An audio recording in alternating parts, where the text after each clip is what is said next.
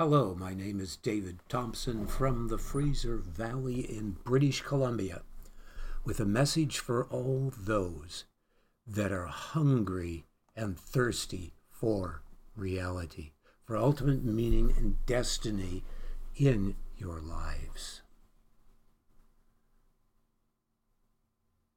I'm not here to share another religion or something to believe in for those that are new. What I am sharing is reality, highly confirmed by massive objective evidence and highly confirmed by transformed lives and subjective experience.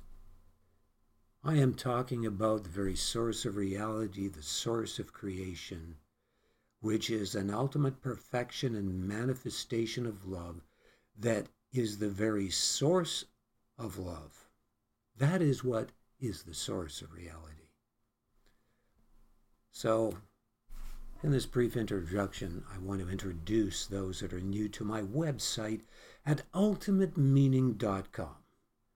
There you will discover a flip book, which is very original writing by the gifting of the Spirit of God through me to you that answers many hard questions and exposes a mastery of deception. And you'll discover that there is many parts of the print that are highlighted in red, and those are links to very profound and amazing YouTube videos that highly confirm from many fields of science and archaeology that what I am sharing here is the very meaning and purpose for which you exist and all things exist. It is the ultimate reality, the ultimate positive. There is nothing even in this world that can compare or even come close to what this is. I'm talking about your destiny. If you think your real, your real life is in this life, I'm sorry, you're gravely mistaken. Your real life doesn't even begin until you transition from this body into that ultimate, real, permanent realm that is far more real than this dimension, far more superior than this dimension. That is confirmed by particle physics. We're only in the third physical dimension, a very limited dimension. There's the fourth dimension, the fifth dimension, all the way up to the tenth dimension, and possibly even more. According to the discoveries in mathematical analysis in particle physics. I've written a book titled Afterlife Incredible, Irrefutable, which you can purchase on Amazon. 368 pages in a large paperback, 6 by 9. You will find it more interesting and very thorough in answering questions, more interesting than the best bestsellers on the afterlife. I know that because I've read them. Not a bunch of them, but some. And I've read one that is a bestseller from a Christian perspective, and I found that this one, which I have read my own book, far more interesting. Not only interesting, but answering questions that are very hard far more thoroughly. Well, this message here is for those that have come to know the one true God, for whom to know, according to John 17 and the Word of God, the Bible, is life eternal through Jesus Christ. Now, if you're new, I'm sure you have many questions, so I refer you to my website at ultimatemeaning.com because there's also videos there which in the particular one that you'll see where I have a series of videos against evolution and so on, the first one really does explain who the true, one true eternal God could only possibly be. No other explanation in anywhere comes close to being who the one true God could possibly be. I suppose I could sum it up briefly here. I do not want to take a long time in the introduction. This love, which is who the one true eternal God is, the, is the highest and purest form of love. Known in the Greek language as agape love. There's filial love, which is the feeling, lo- feeling love in Greek, and there's the eros love, But agape love is that quality that always chooses the highest lasting good over any lesser choice. Obviously, any lesser choice as such would have a measure of corruption in it. This love does not condone what is contrary to love in the slightest. It is, as it were, a blazing fire of judgment against all that is contrary to this love that always chooses the highest lasting good. It is the antithesis of corruption. It is the destroyer of corruption, the opposite of corruption. And that is who the one true God is. And when I describe this love that is so integrous and pure that it will not tolerate corruption, That is only the quality that could possibly be entrusted with unlimited power, life, and authority without being corrupted by it or using all that unlimited life and power and authority in a corrupt way. Thus, indicative that He is the source of life, of love, of all that exists. All the people in evolution believe everything's evolving to a higher and higher state. Have you, have you ever asked yourself what the maximum result of evolution would be from an infinite past or a very long past of a billion billion years or whatever you want to say in this physical dimension although there's many dimensions beyond this of course there wouldn't be anything but one that would evolve according to the theory of evolution because sexual reproduction is a very complex system and all the creations that we see are very complex with sexual reproduction. So you theorize that back. What would be that maximum that evolution couldn't be evolved be, to a greater perfection because it is already the maximum of perfection? It is what I am describing here. And that ultimate order from the infinite past would have annulled the need for such a thing to be so.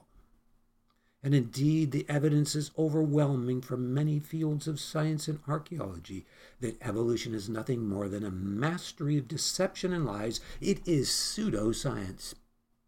I can say that with confidence. I've seen all the evidence. You can watch the videos and see the evidence for yourself. There is a reason for which you were created. You were not created as some senseless blob out of coincidence or out of time and chance. Everything in creation is highly designed. The little cells in your body have machinery in it that's more complex than the most complex spaceships they have. In fact, according to the book in Darwin's back, Black Box, it describes this as being more complex than a spaceship that would go to other planets, reproduce itself, and populate throughout the whole universe. Man hasn't come anywhere near to the complexity of what's in the machinery of one of your little cells. And these people are talking about AI technology and everything, and their conceit and pride, like, oh, they got something so powerful. You only have to go to the other dimensions to know how inferior all this is in the physical dimension. You can learn all about that in my book, Afterlife Incredible, Irrefutable. The other dimensions are so much more superior to this physical dimension. And the people that have transitioned and come back into their physical body because they've been revived by medical equipment, time and time again, tell people while they're dead, some for two hours, what the doctor, or near two hours, or some for three days even, but they describe in detail what the doctors were doing, saying to each other, all the things that were going on in the other rooms, and so on, and down the road, which they could have not in any way possibly known. This repeats itself over and over again, which is the most empirical evidence, this alone. And they describe in that realm that it is way beyond their, their ability to absorb information just like that in a flash. They could absorb a whole dictionary and remember it all. It is way beyond anything in this life. Their eyesight, 360 degrees, can see through objects, can see 10 miles away in detail, and so on.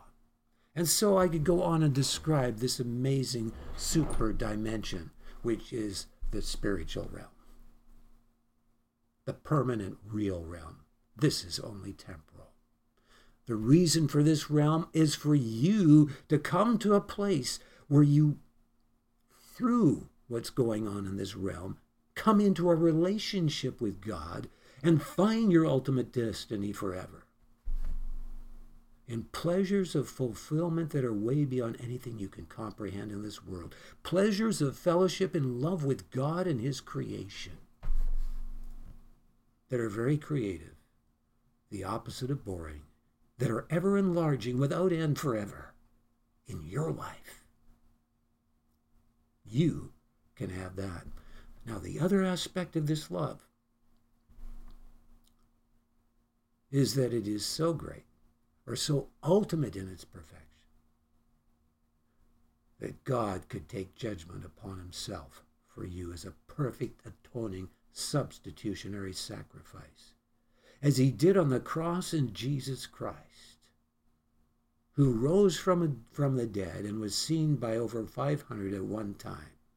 Four lawyers have set out diligently to write books to disprove the resurrection and were converted in the process because the evidence is so great.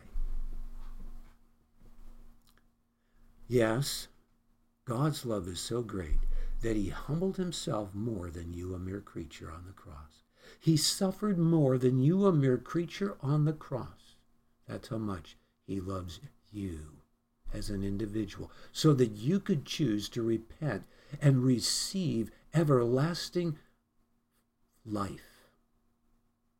Be reconciled to God by saying, God, be merciful to me, a sinner. Forgive me. Yes, God will forgive those that truly from their heart receive who God is in his love and in his mercy. And so I want to just leave it at that today.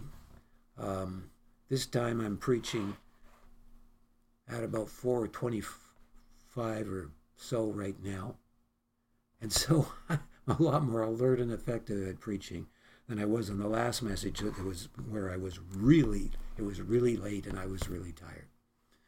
But I'm here today to share with those that know God and have come to know Him through Jesus Christ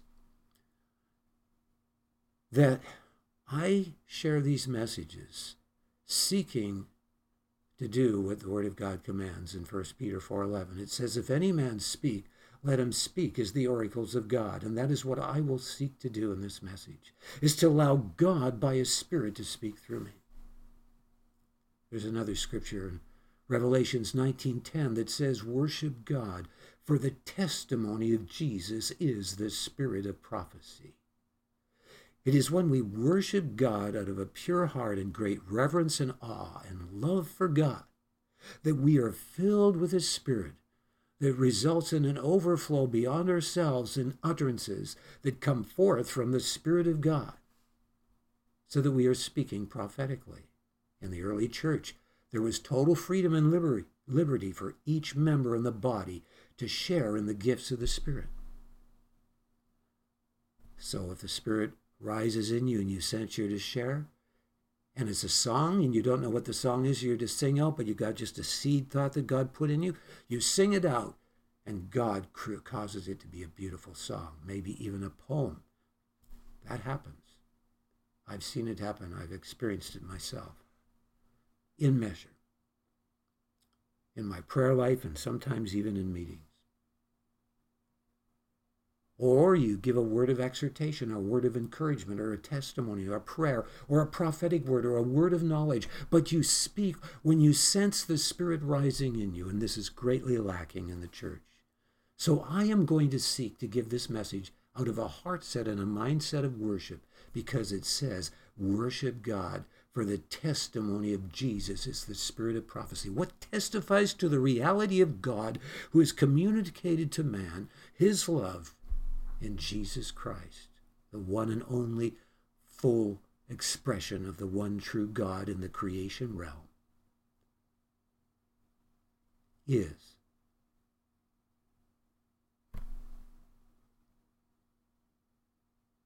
this love this love that I want to abide in as I am sharing here.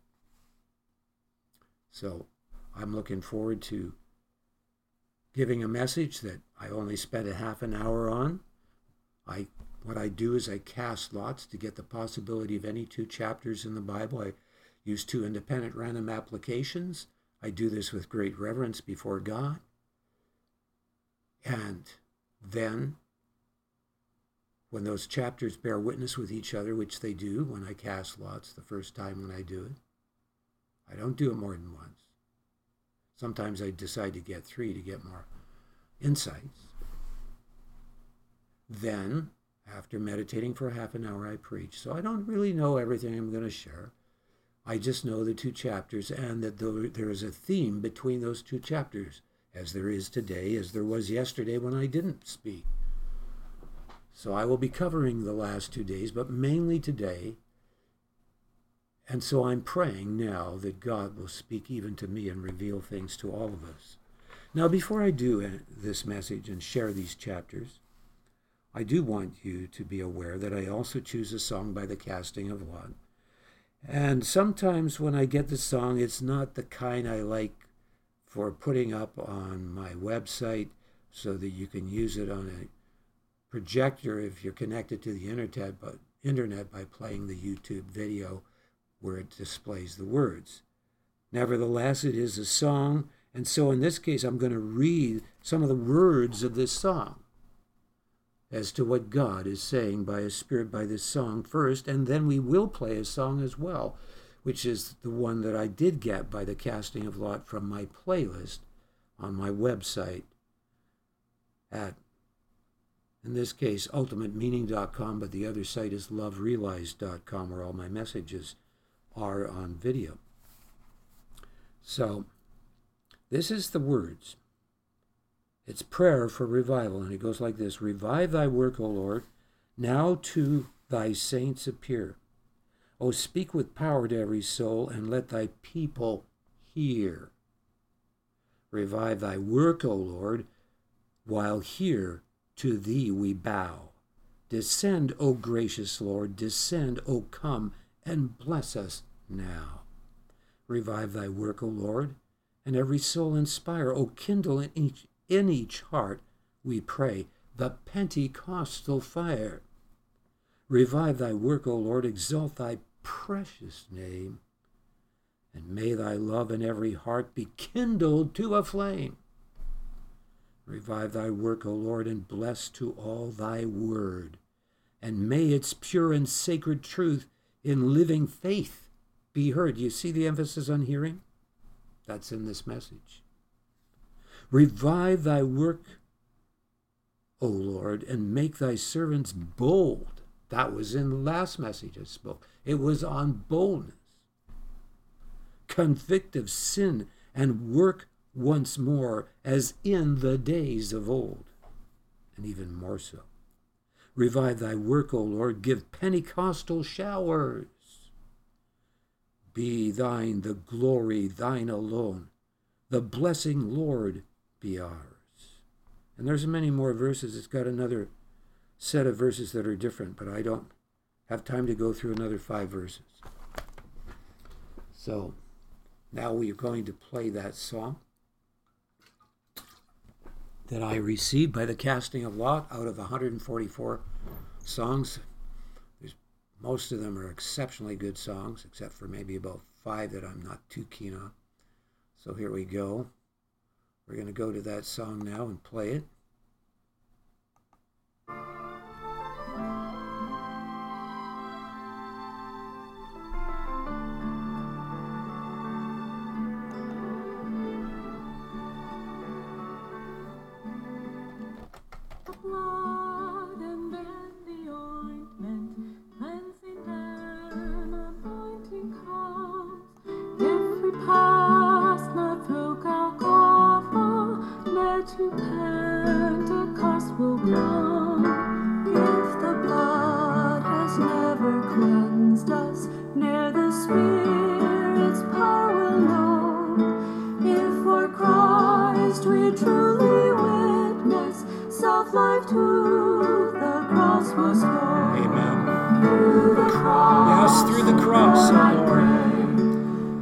My soul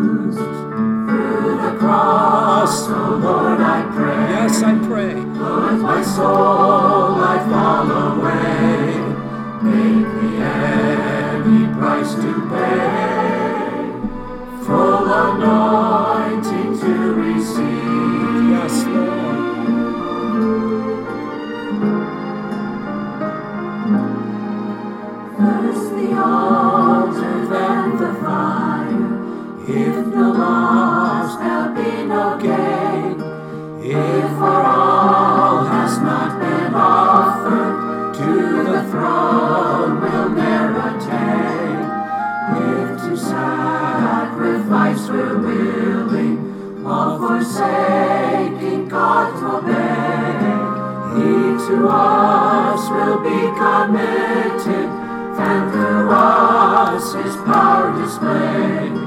Through the cross, O Lord, I pray.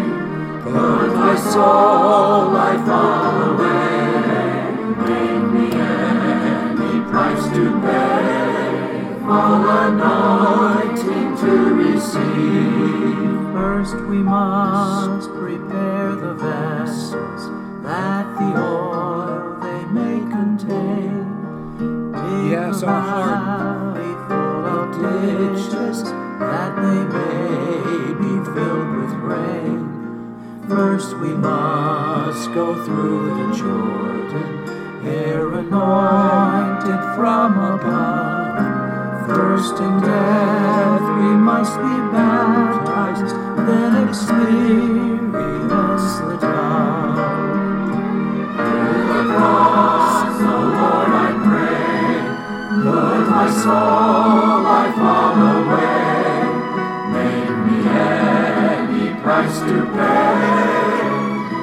Full anointing to receive.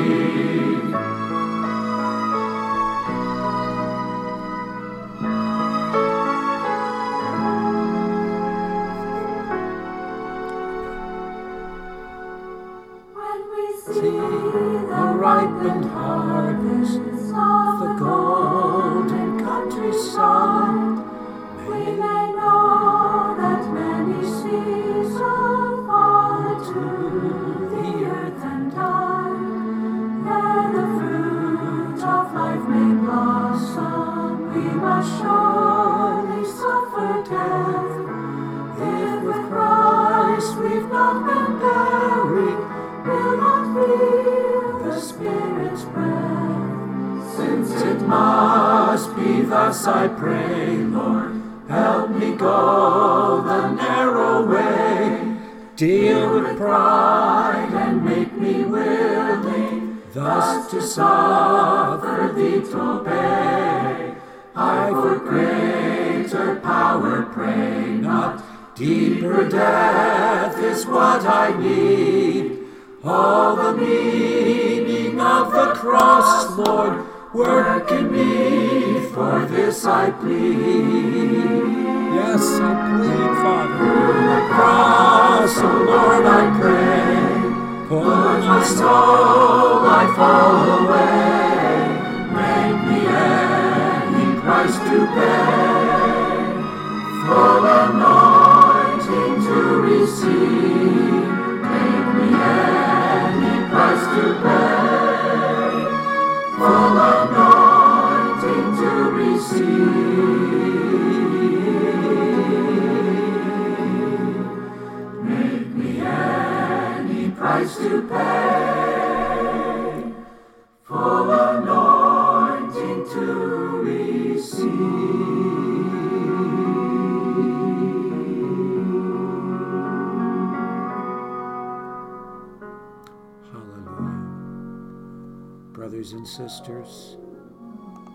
we cannot pay any price in our own righteousness. It is as we see the joy before the cross or the diamond in the field that we can pay the price. Hallelujah.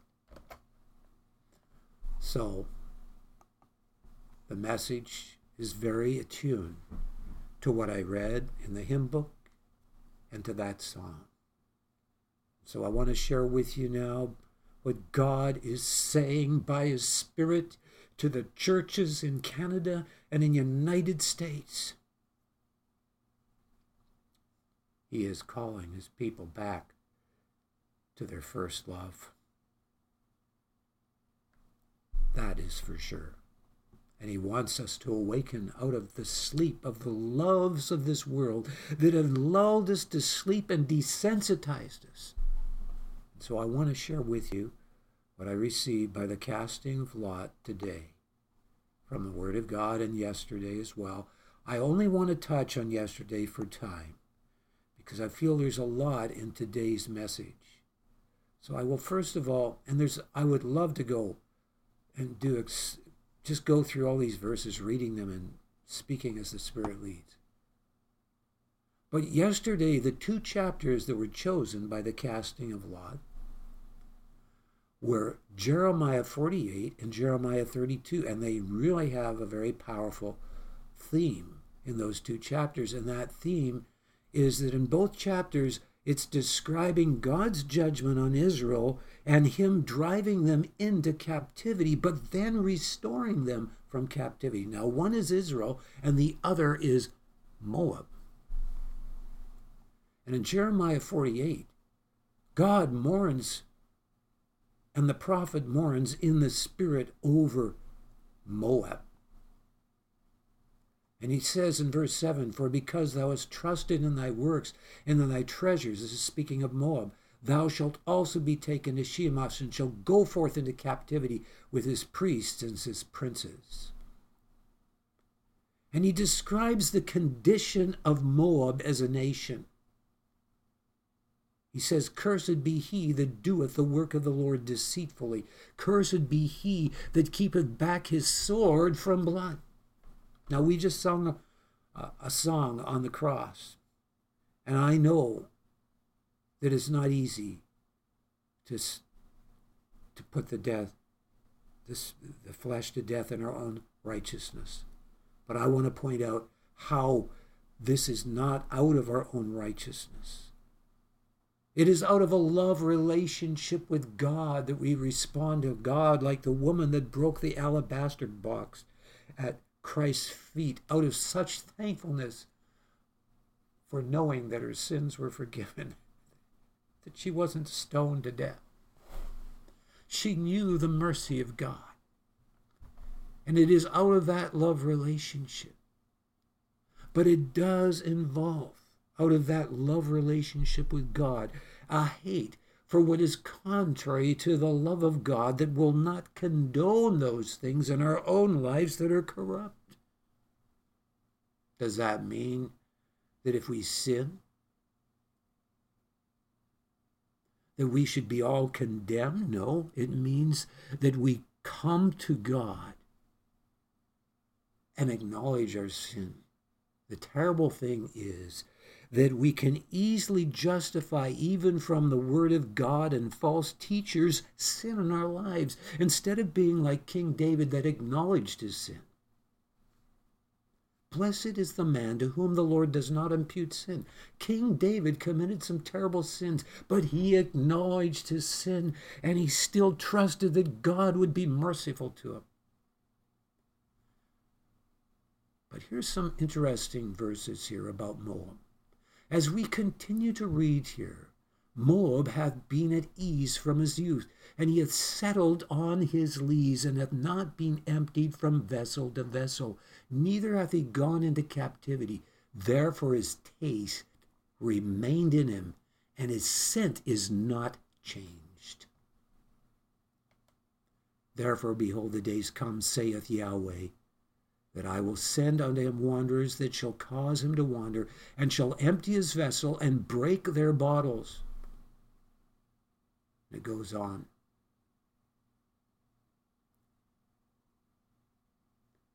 And he deals, basically, he is going to take, Moab has become used to their rituals of serving God, their rituals. It's become a mere ritualism and not a relationship with God. They fell out of relationship. Their taste remained in them. And the only thing that could bring them out of the deception in their heart that was justifying all kinds of idolatry and sin was that they were, as it described here, put into a captivity that took them out of their comfort and put them into a place where there was no hope, where they were cornered to recognize what was only real, where priorities got sifted in the shaking of those things that are temporal from those things that are eternal and lasting. And we go on and we read here. There shall be lamentation generally upon the housetops of Moab and in the streets thereof, for I have broken Moab like a vessel wherein is no pleasure, saith the Lord. And Moab shall be destroyed from being a people because he hath magnified himself against the Lord. Pride. Pride in your military might.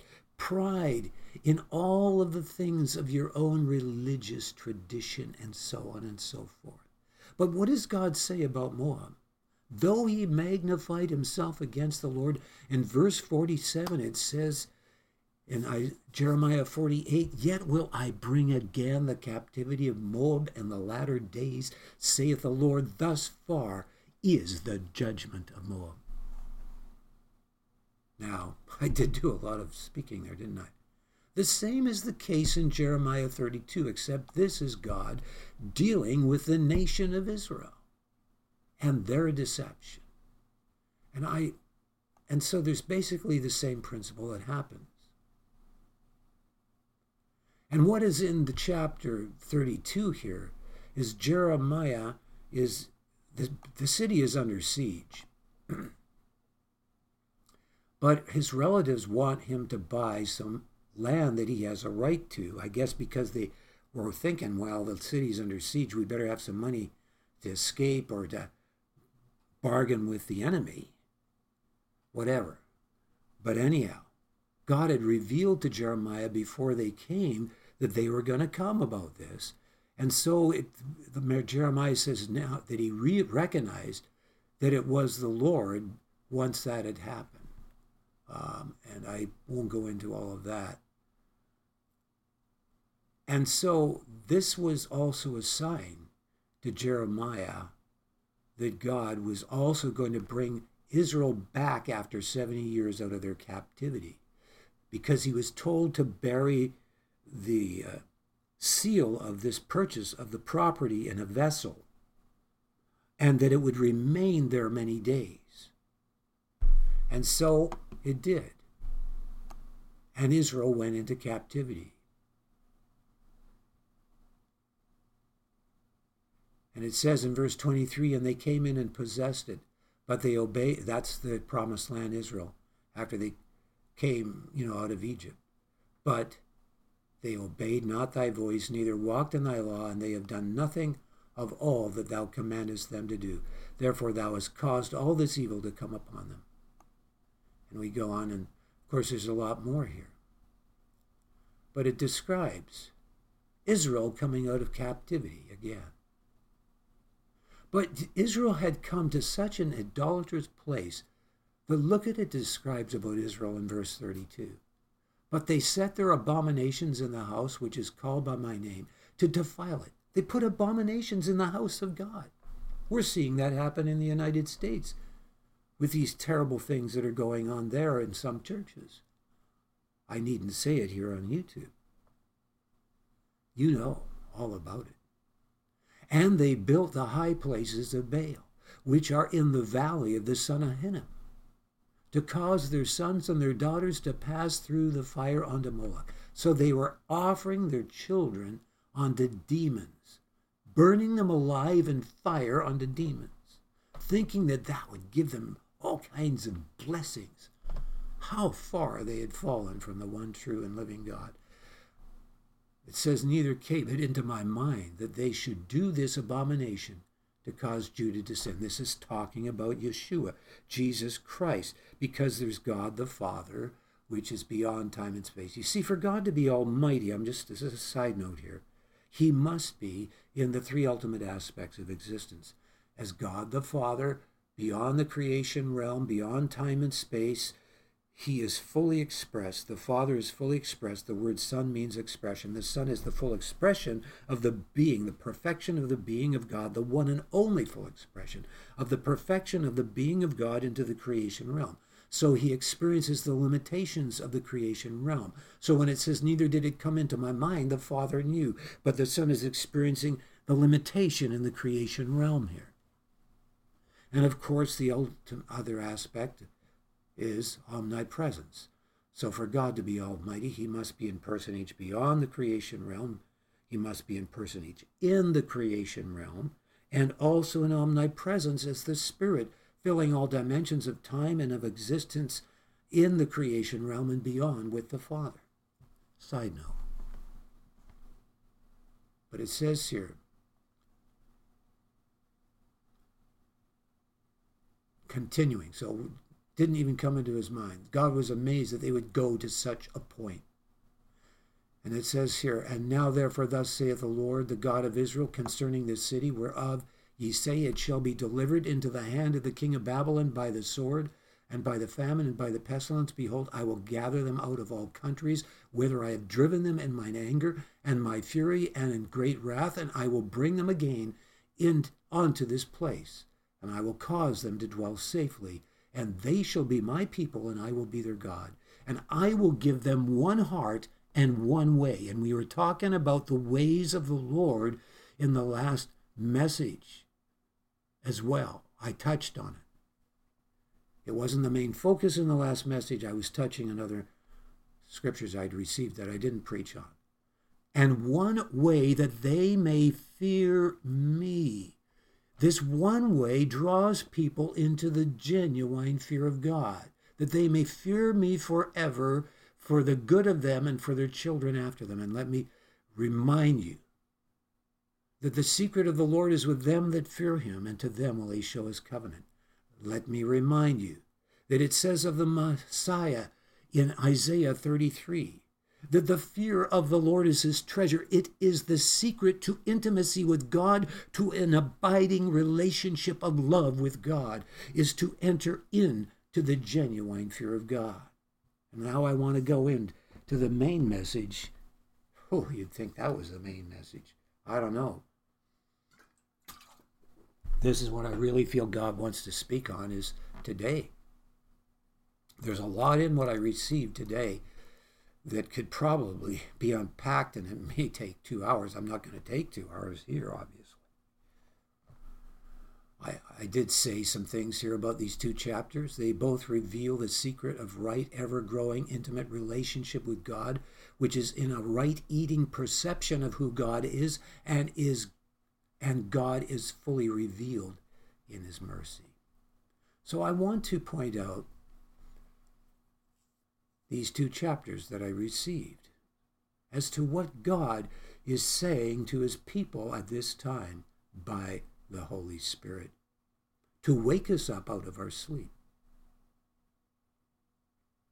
It says in Numbers 26, 9 to 11. And these, and, and in this Numbers 26, I should point out, are examples.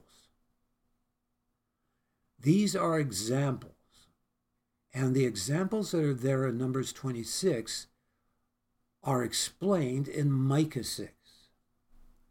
And so, in a way, it might be better for me to go first to Micah 6 before I point out these examples. So I want to read Micah chapter 6, which was the second one. And I want to go to the main theme verse first that I have highlighted in green.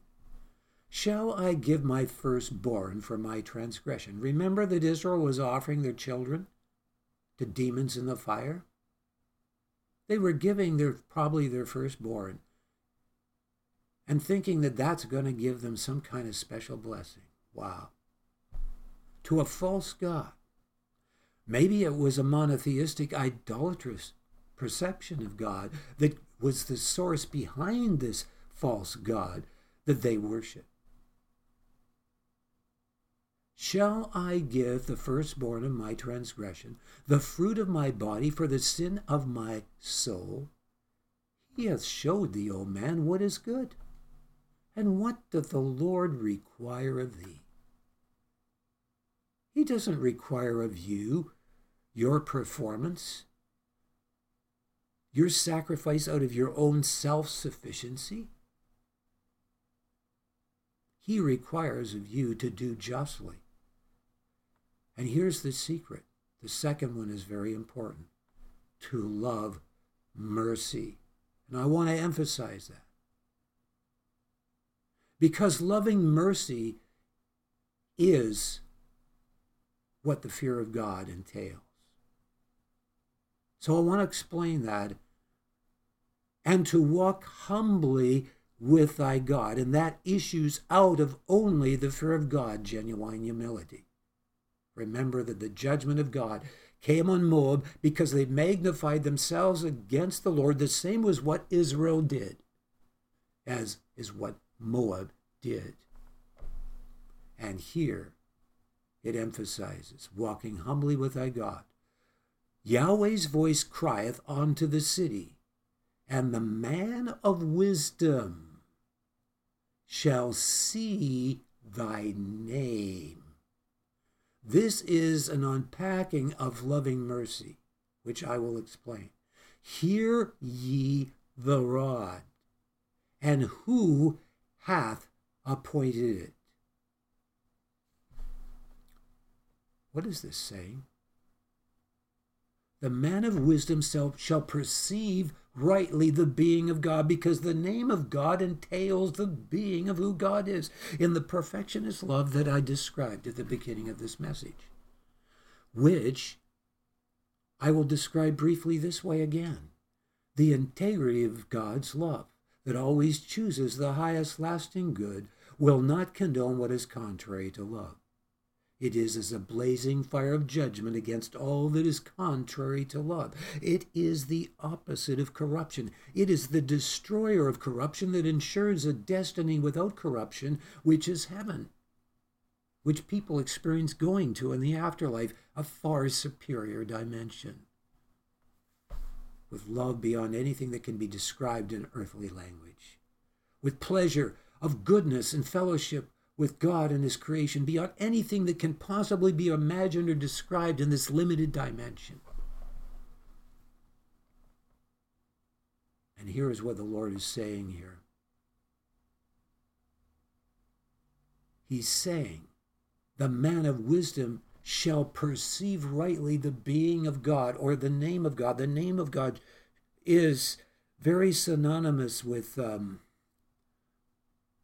the um, it's the word Shem, and it has the understanding. The word soul, which is also a word for life in Hebrews, the life of the flesh is in the blood. The word soul is the understanding of the reality of who you are in yourself and to yourself.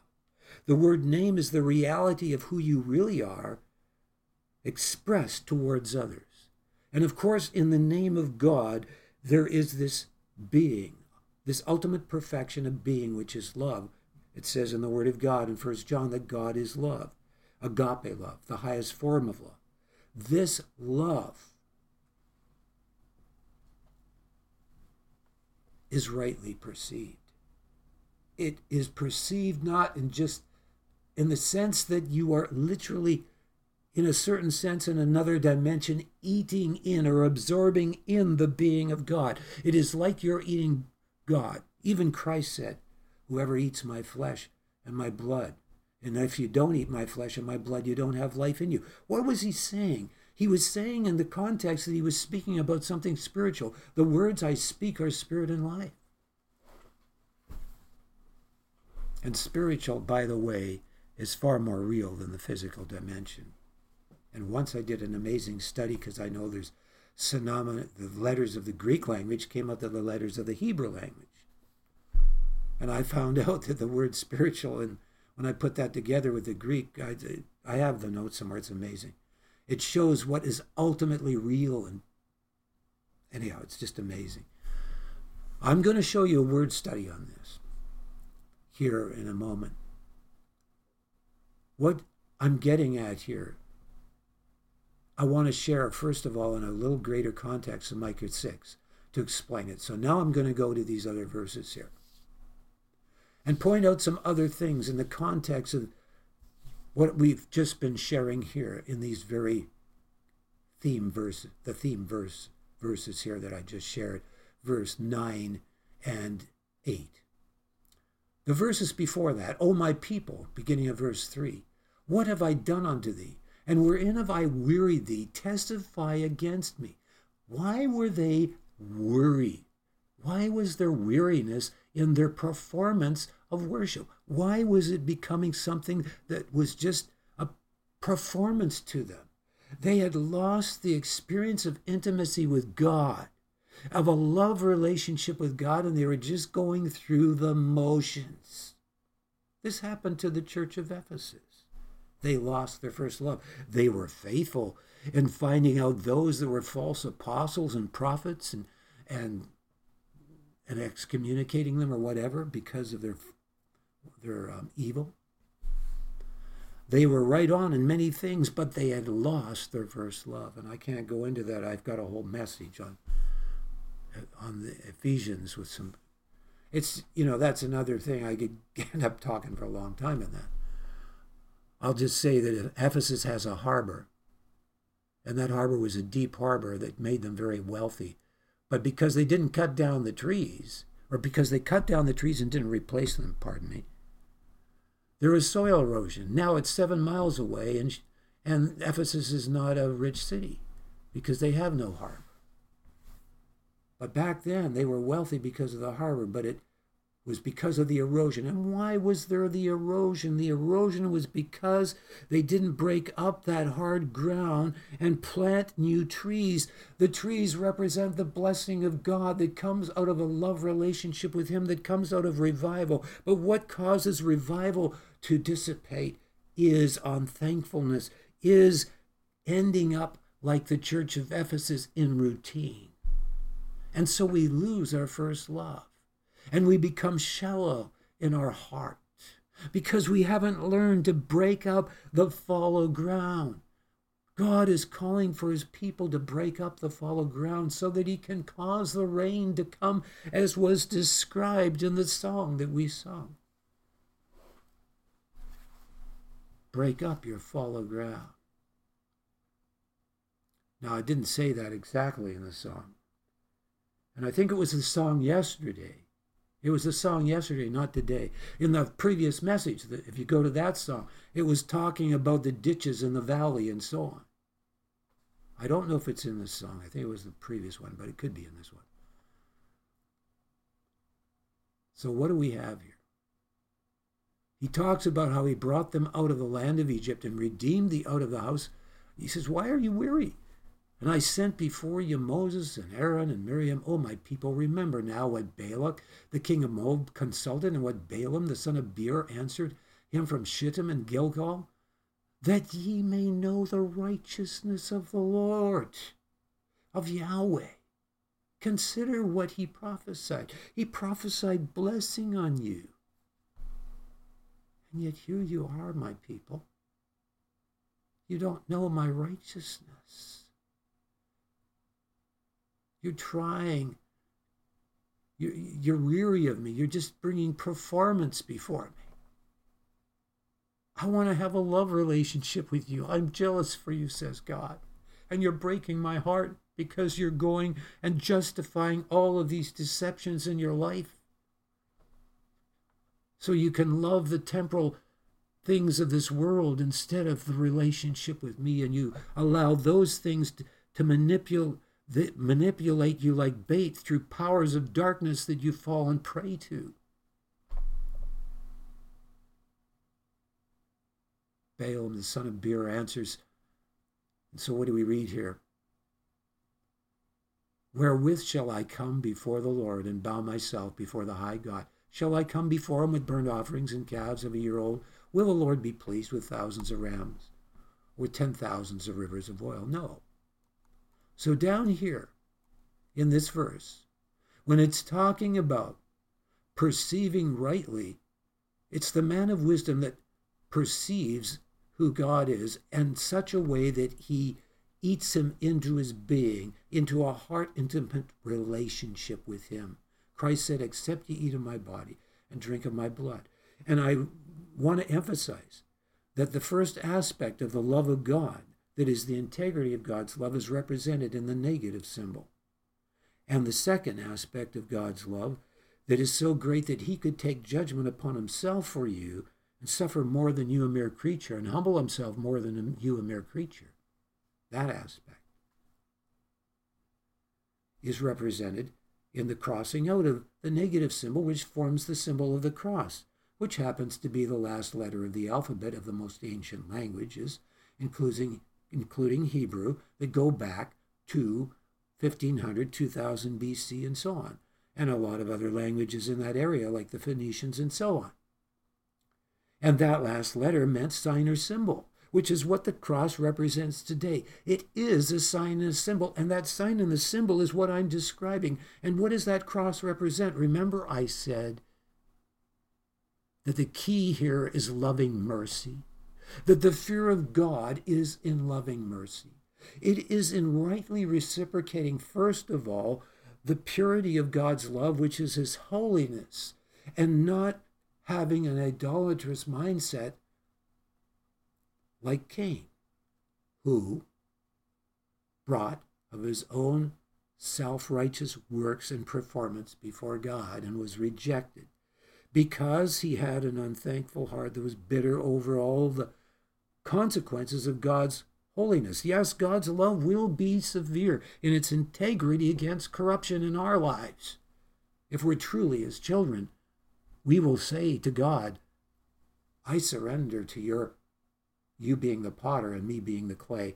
If you have to put me through trials to make me into a vessel that is pleasing to you, then put me through the trials. But I surrender. I yield out of love for you because I see that your holiness is good and that I am unworthy. I'm not going to deceive myself and say that I can be accepted of you and just live and be my own God.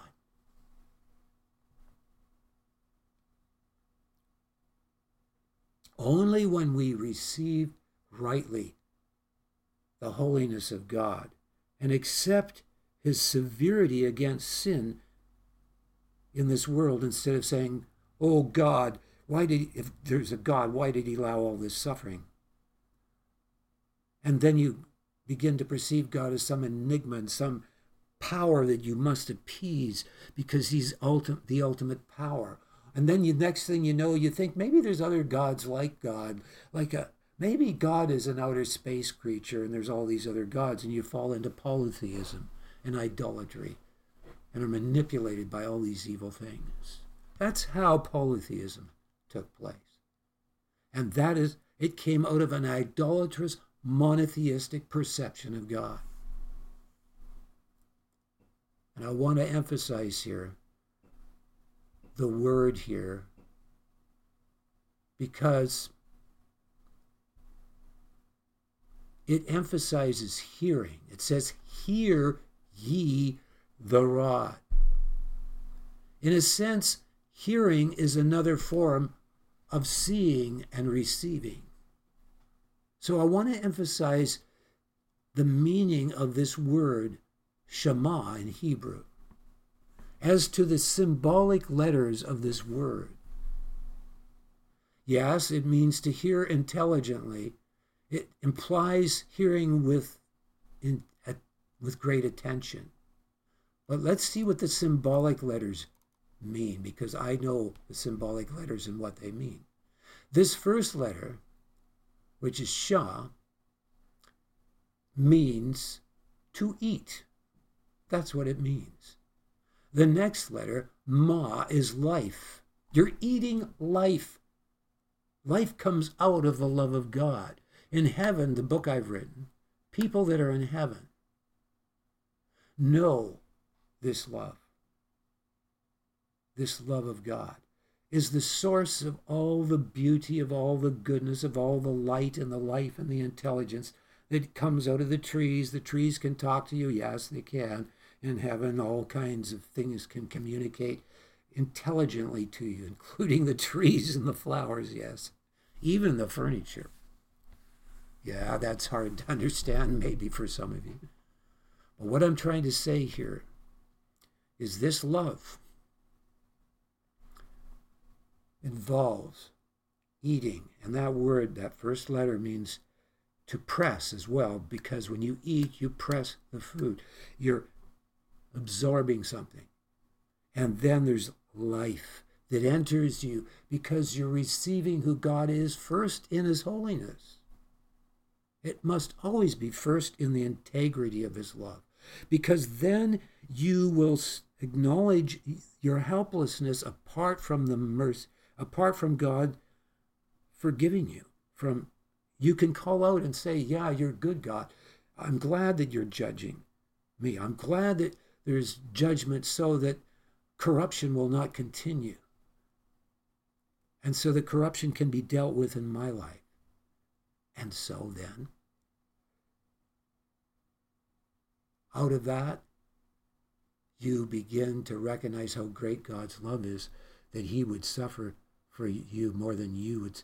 Do you realize the people that, like Dean Braxton and Dale Black and others that have been in heaven, that were highly verified as dead for a long time, Dean Braxton, almost two hours, that they knew such a love coming from Christ when they stood before him, that they knew that Christ would love them, even suffer for them on the cross and die for them on the cross, humble themselves more than them and suffer more than them, a mere creature, even if they were the only one that God created. In fact, they felt like they were the only one in the universe and that they were so special to God that it was like there was no one else in the universe but them and that they were the apple of God's eye. And yet they knew that God loved the, the others with the same intensity. That's how great that love is for you. How can you reject a love like that?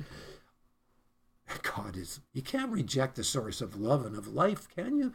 Why would you if you're you reject the ultimate manifestation and source of love and life, what are you left with? The opposite hell, torment beyond anything in this present existence, in that ultimate realm. Now, the last letter here is the letter which is the letter for seeing. It means to see. I could bring up even the website where it says that. It, it has the understanding. I, I want to bring that up maybe if I can grab it quickly. I might be able to. Here it is, right here. Now I know I'm in the way here a bit, so I'll be very careful to minimize myself, and I know I have to do it twice. And then you see here it means to watch, to know, and shade, but it's got the understanding of watching, okay? So I just want to, to bring that up, and I got to bring myself back up again. So there we go. So we'll continue with that. So when you look at these words here of the symbolic letters, it means to know. So you come to know God, for whom to know is life eternal through this process. And here's an interesting word here. The word hearer has the symbol of the cross. So what are we seeing? Look at the symbol there, right there where I'm highlighting it. It's the symbol of the cross. So this word means one who hears and obeys. Hearer. In fact, I don't have that fully open there. Maybe if I open up a bit, you can see it better. Oh, I guess that is it all. Okay. So it means hearer. Here it's got it again. This word means attach. So when you're seeing, you're getting attached to who God is, which is symbolized in the cross because it symbolizes the two aspects of his being, which are his love and its integrity and purity, and his love that is transcended to take judgment upon himself for you, a love that you cannot comprehend. Only this love could be entrusted with ultimate life, power, and authority, because only this love would be able to use that life, power and authority without being corrupted by it or using it in a corrupt way, thus indicative that God is the very source.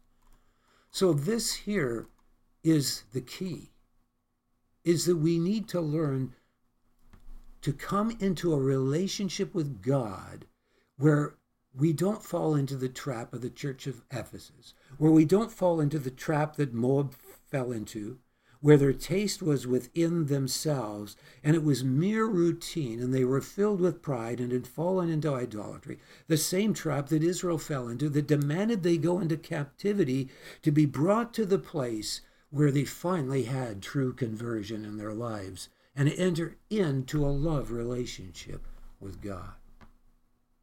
It is very concerning that the church wakes up at this time and does not fall asleep like the church of Ephesus. And so I want to share with you some other things because we haven't gone back to the other scriptures that I received by the casting of Lot, which was Numbers up here. I just want to go up to Numbers to show you what was in Numbers here. It describes here the account of the sons of Eliab, Nemuel, Dathan, and Abiram. This is that Dathan and Abiram, which were famous in the congregation who strove against Moses and against Aaron in the company of Korah, when they strove against the Lord, and the earth opened her mouth and swallowed them up together with Korah. When that company died, that time the fire devoured 250 men, and they became a sign notwithstanding the children of Korah died not. So the children didn't receive that judgment. But we know that account. What brought those people to the place where they were so blinded to have such rebellion against Moses was that they did not perceive the reality of God in Moses. And the reason they could not perceive the reality of God in Moses was because they had lost a love relationship with God that was intimate out of the genuine fear of God. For the genuine fear of God is first receiving the being of God and His holiness and reciprocating that right into us, or eating the holiness of God into our being, acknowledging our undoneness apart from His holiness. In awe, having, you know, there's something that God wants to restore in the body of Christ out of the fear of God is the awe of God. Half of the brain is created to comprehend awe, according to those that are the expert that study the brain. Half of it was created to comprehend awe, and it is something that is lacking in the body of Christ we can easily go through the performance of rituals and not really absorb the full weight of what we're going through and the reality of what we're going through so that it is a mere performance when it should only be the outward symbol of the reality that we are knowing far greater in our being because of a turning in the heart, a circumcision in the heart that causes the heart to be broken and soft ground in which the life of God can saturate and cause the seed of life to spring forth in fruitfulness in our lives. And the earth opened her mouth and swallowed these people up because they did not see God. And it says in the Word of God that henceforth we know no man after the flesh, even though we knew Christ after the flesh henceforth know we him no more. How many of us know one another after the Spirit these days? We see one another outwardly and we judge by this and that, and we're just in our carnal mind. I have seen it over and over again. And there's no fervent love for one another. If there's not a fervent love for God, out of the genuine fear of God, there will not be a fervent love for one another. That's why it's great to wash one another's feet. To humble ourselves before the one that maybe we find the most difficult to love and say, I see this in your life and I just thank God for you and love that person and encourage them. And if they have offended you, you share your fault with them first so that you can win their heart. That breaks the hardness between us and knits us together in a mighty baptism of love that God wants to bring in these last days to fulfill John 17. Now we go on and we read in Numbers. Here's some other examples. Now, this part here, Numbers 53 to 56, just confirms how important the casting of the lot is, which I practice because so it's unrelated to the topic. But it does point out here that even after they decided that, you know, the smaller tribes would receive this amount and the larger tribes would receive this amount, then it says there, notwithstanding the land shall be divided, even though we've already decided on it, we're going to do it by lot, according to the names of the tribes of Israel. According to the lot shall the possession thereof be divided. But that's unrelated to the message here. So we go on to the part that is related here. And the name of Abram's wife was Jochebed, the daughter of Levi, whom her mother bare to Levi in Egypt. And she bare unto Amram, Aaron, and Moses, and Miriam, their sister. And unto Aaron was born Nadab, Abihu, Eleazar, and Ithamar. And Nadab and Abihu died when they offered strange fire before the Lord. Why did they offer strange fire? Because they had lost their perception of God and they were wearied with the ritual the way it was, or the performance outward symbolism the way it was. They had lost sight of the reality in it, and therefore they wanted something new, and so they offered strange fire unto God, which was a manifestation of the fact that they had lost their abiding relationship of intimacy in God out of the genuine fear of God. That is what caused them to have a strange manifestation of worship. And, brothers and sisters, God doesn't want us to be wacko and weird in our worship. Paul the Apostle said, If they come in and they all hear you speaking in tongues, they're going to think you're mad. But if they come into your midst and they're all prophesying, their thoughts of their heart and the motives of their heart will be exposed, and they will realize that indeed the reality of God is among you. Is it wrong to speak in tongues? No. God wants all his people to speak in tongues. It's very important to express our inner being to God. But even that, there can be children brought up in a Pentecostal church and they could have counterfeit tongues because they never entered in to a genuine reciprocation of the being of God's love. And so there can be strange manifestations of worship. And if people come into your midst, I don't say that we should be a seeker sensitive church. No, we need to be sensitive to the Spirit and how He moves in our midst. But let us not think that being weird and strange is pleasing to God. If that's all we're seeking to do, because we want some kind of a revival that we're trying to work out out of our own strength. We got to be careful that what we do comes out of a pure heart in great reverence and awe of whose presence we are in. And we need to be more conscious in the body of Christ, of Christ in the meeting, walking in our midst, than what's going on at the front. That's why I don't suggest start out with singing. Start out your main church service on your faces before God and become tuned into whose presence you're in, being in awe before Him and praying before Him. And out of that prayer can spontaneously come forth worship, and out of that can come forth the gifts of the Spirit. God wants to restore a new order in the body of Christ, where His house becomes a house of prayer, and where we repent of our loves of the world and become His house of holiness. This is what God is calling for in the last days. Now, I want to go on and read a few more examples here.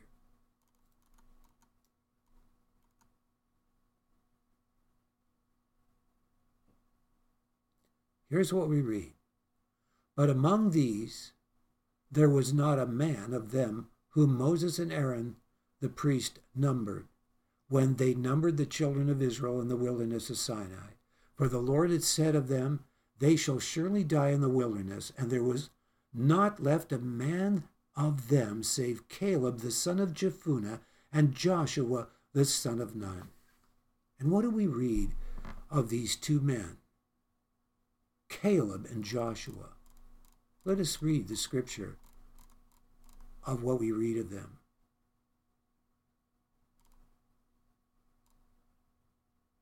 Here's what we read.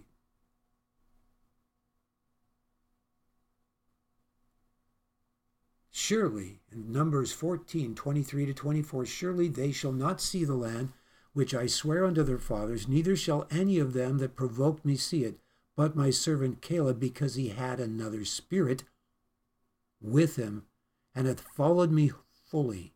Him will I bring into the land whereinto he went, and his seed shall possess it. And that other spirit that was with him was the Holy Spirit of God that was able to abide with him, as it says in John 14, For he dwelleth with you and shall be in you. He was truly born again of the Spirit. The Spirit dwelt with him, and because he did, the Holy Spirit dwelt with him, he was born anew of the Spirit. For he knew him. He had an intimate, knowing relationship with God.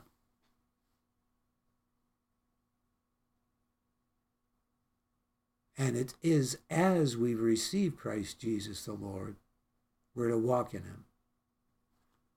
And how do we receive him?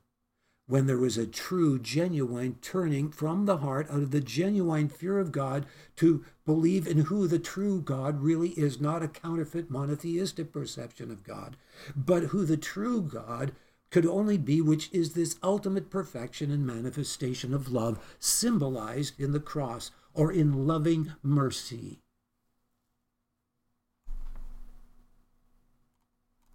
We go on and we read of Joshua.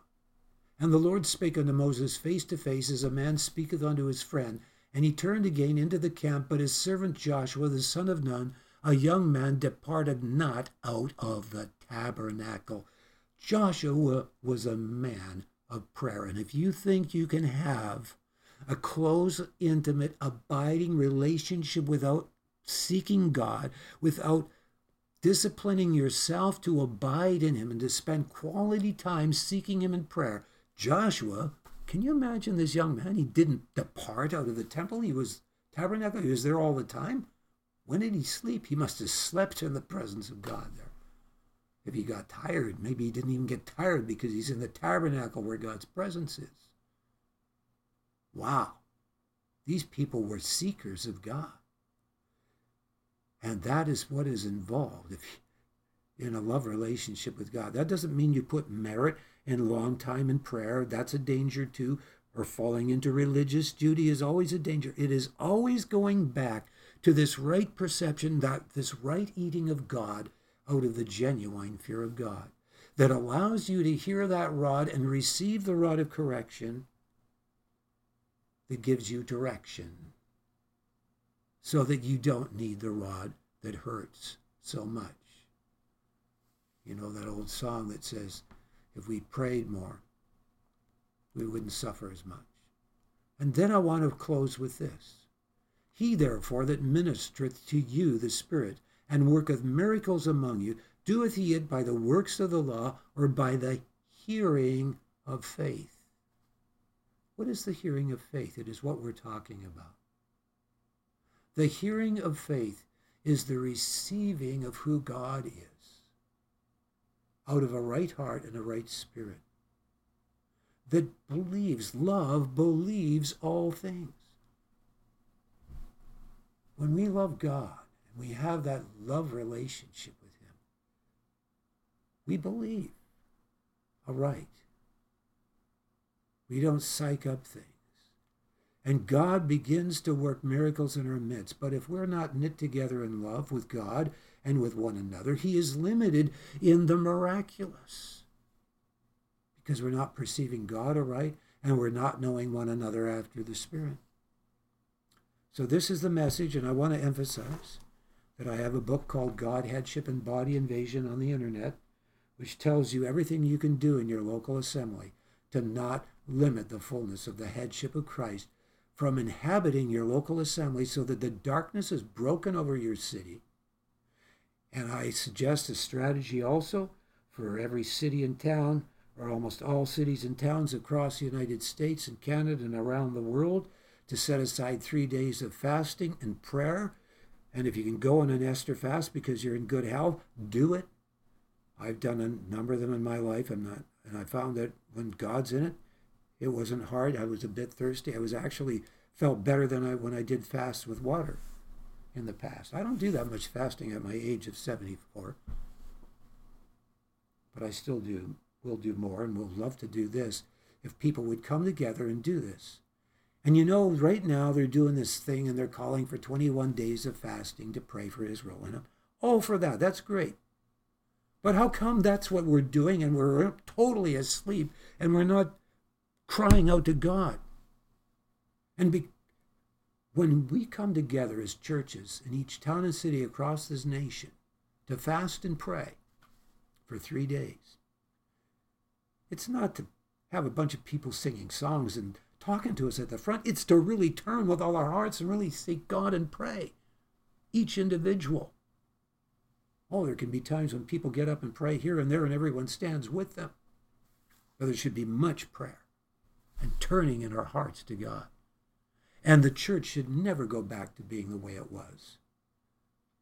It should become a church that does not limit the fullness of the headship of Christ from inhabiting their local assembly then the darkness will be broken over your city.